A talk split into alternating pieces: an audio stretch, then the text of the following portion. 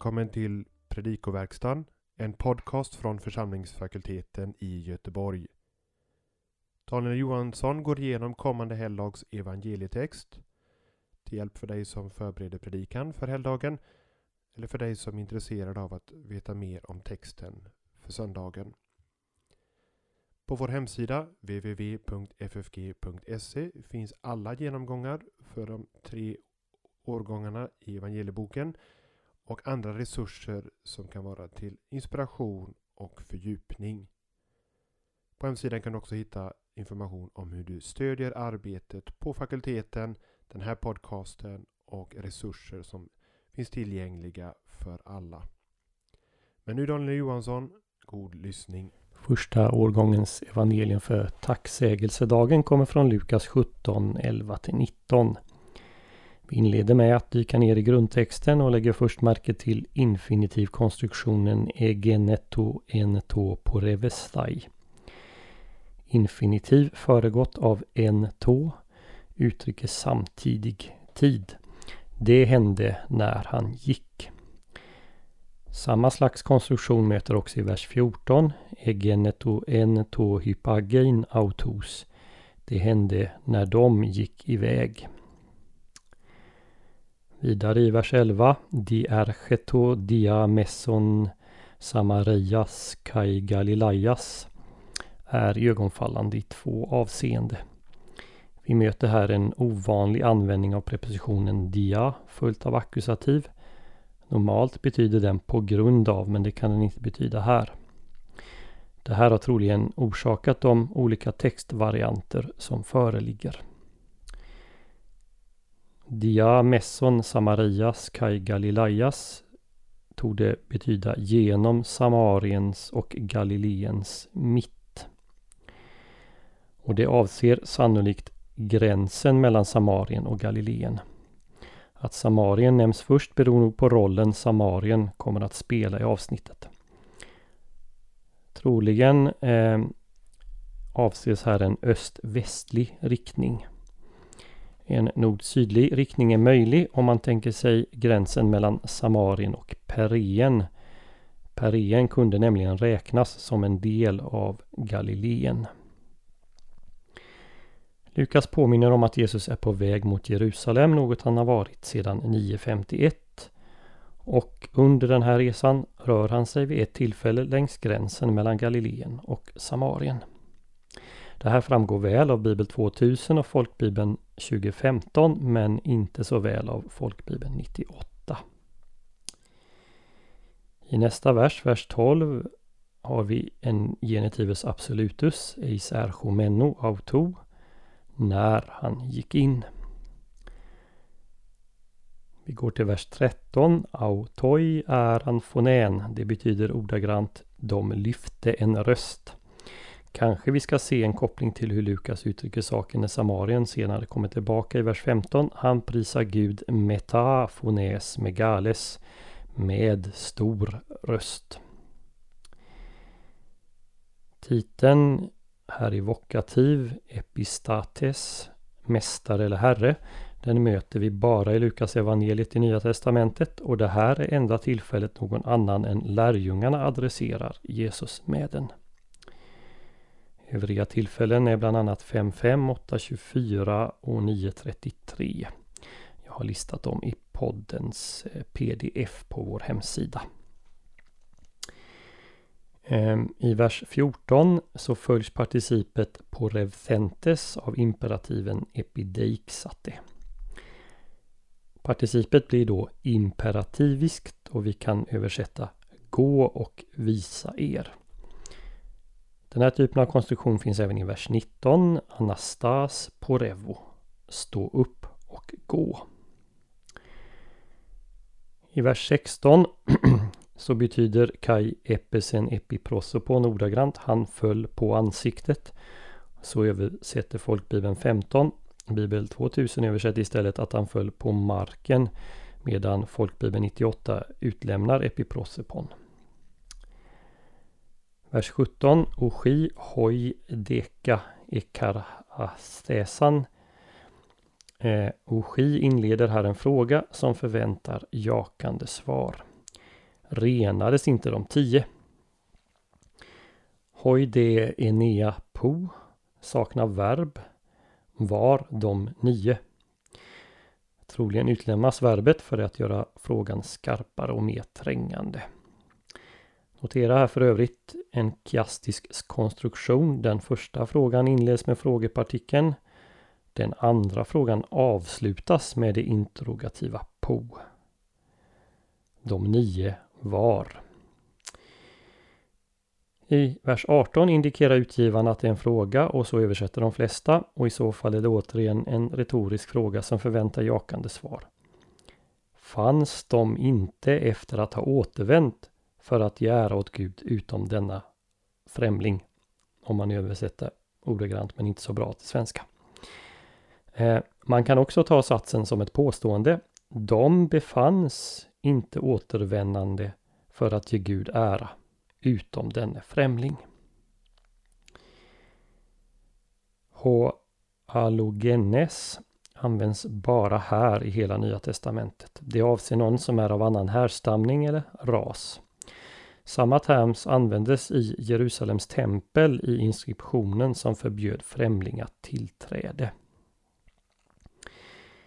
I vers 19 översätter Bibel 2000 i mitt tycke verbet sesoken lite svagt. Det finns andliga övertoner som man går miste om när man översätter med hjälpa istället för frälsa.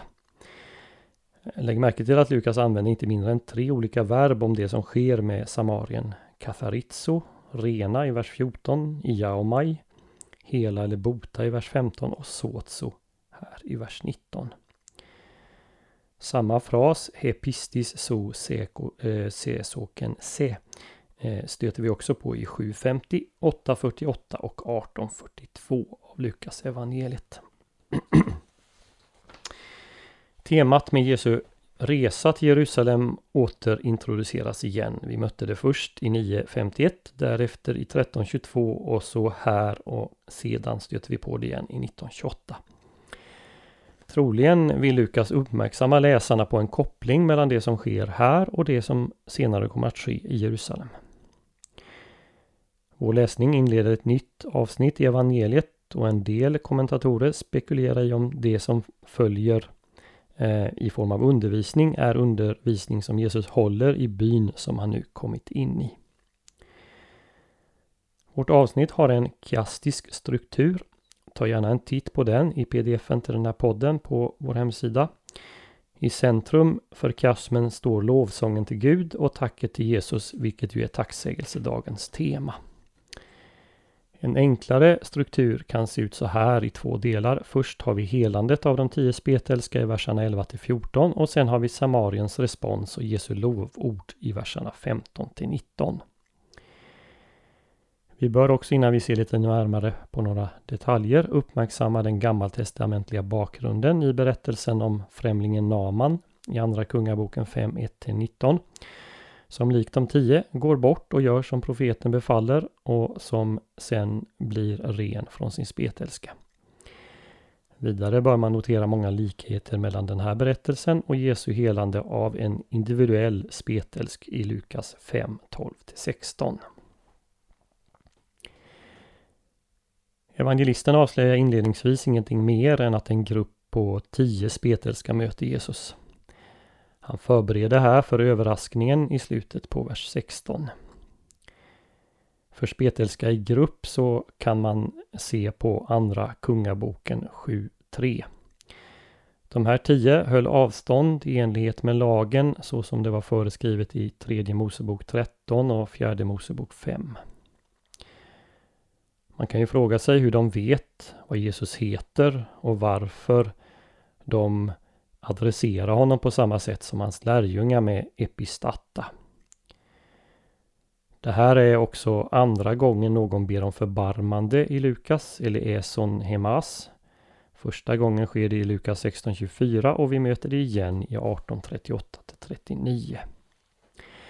Väl att märka är att Gud normalt sett är den som förbarmar sig i Gamla Testamentet. Lägg också märke till att Jesus ser de spetälska. Kai idon eipen autois. Och efter att ha sett dem sade han till dem. Precis som är fallet i Lukas 5 instruerar han de spetälska att gå till prästen, men notera två skillnader. I kapitel 5 är mannen redan helad. Här går de spetälska på Jesu befallning innan de blir helade. Jesus helar alltså här på avstånd, något som han också gör i Lukas 7, 1-10. Den andra skillnaden är att Jesus talar om präster i pluralis, tois hierevsin. Kanske det bara betyder att tio spetälska skulle behöva söka upp mer än en präst. Men kanske vi här finner en antydan om att de judiska spetälska och den samariske behövde gå till olika präster, till judiska respektive samariska präster. Vi vet inte om de förväntades gå till templet eller om det räckte eh, med att de uppsökte någon präst som fanns i området. En av dem fullföljer inte Jesu befallning. När han upptäcker att han blivit renad återvänder han till Jesus. Det är den naturliga läsningen av grekiskan här. Men Lukas avslöjar ännu inte vem. Vi vet vad han gör. Han ger ära åt Gud. Det här är ett vanligt tema hos Lukas, vilket jag har påpekat några gånger. Ehm, det dyker upp i till exempel 2.20, 5.25-26, 7.16 med flera ställen. Ehm, men det som tillkommer här är att mannen i en gest av vördnad faller till Jesu fötter och riktar ett direkt tack till honom. Evchariston auto. Tackande Jesus, tackande honom. Det här är faktiskt enda gången verbet används med Jesus som objekt i Lukas evangeliet.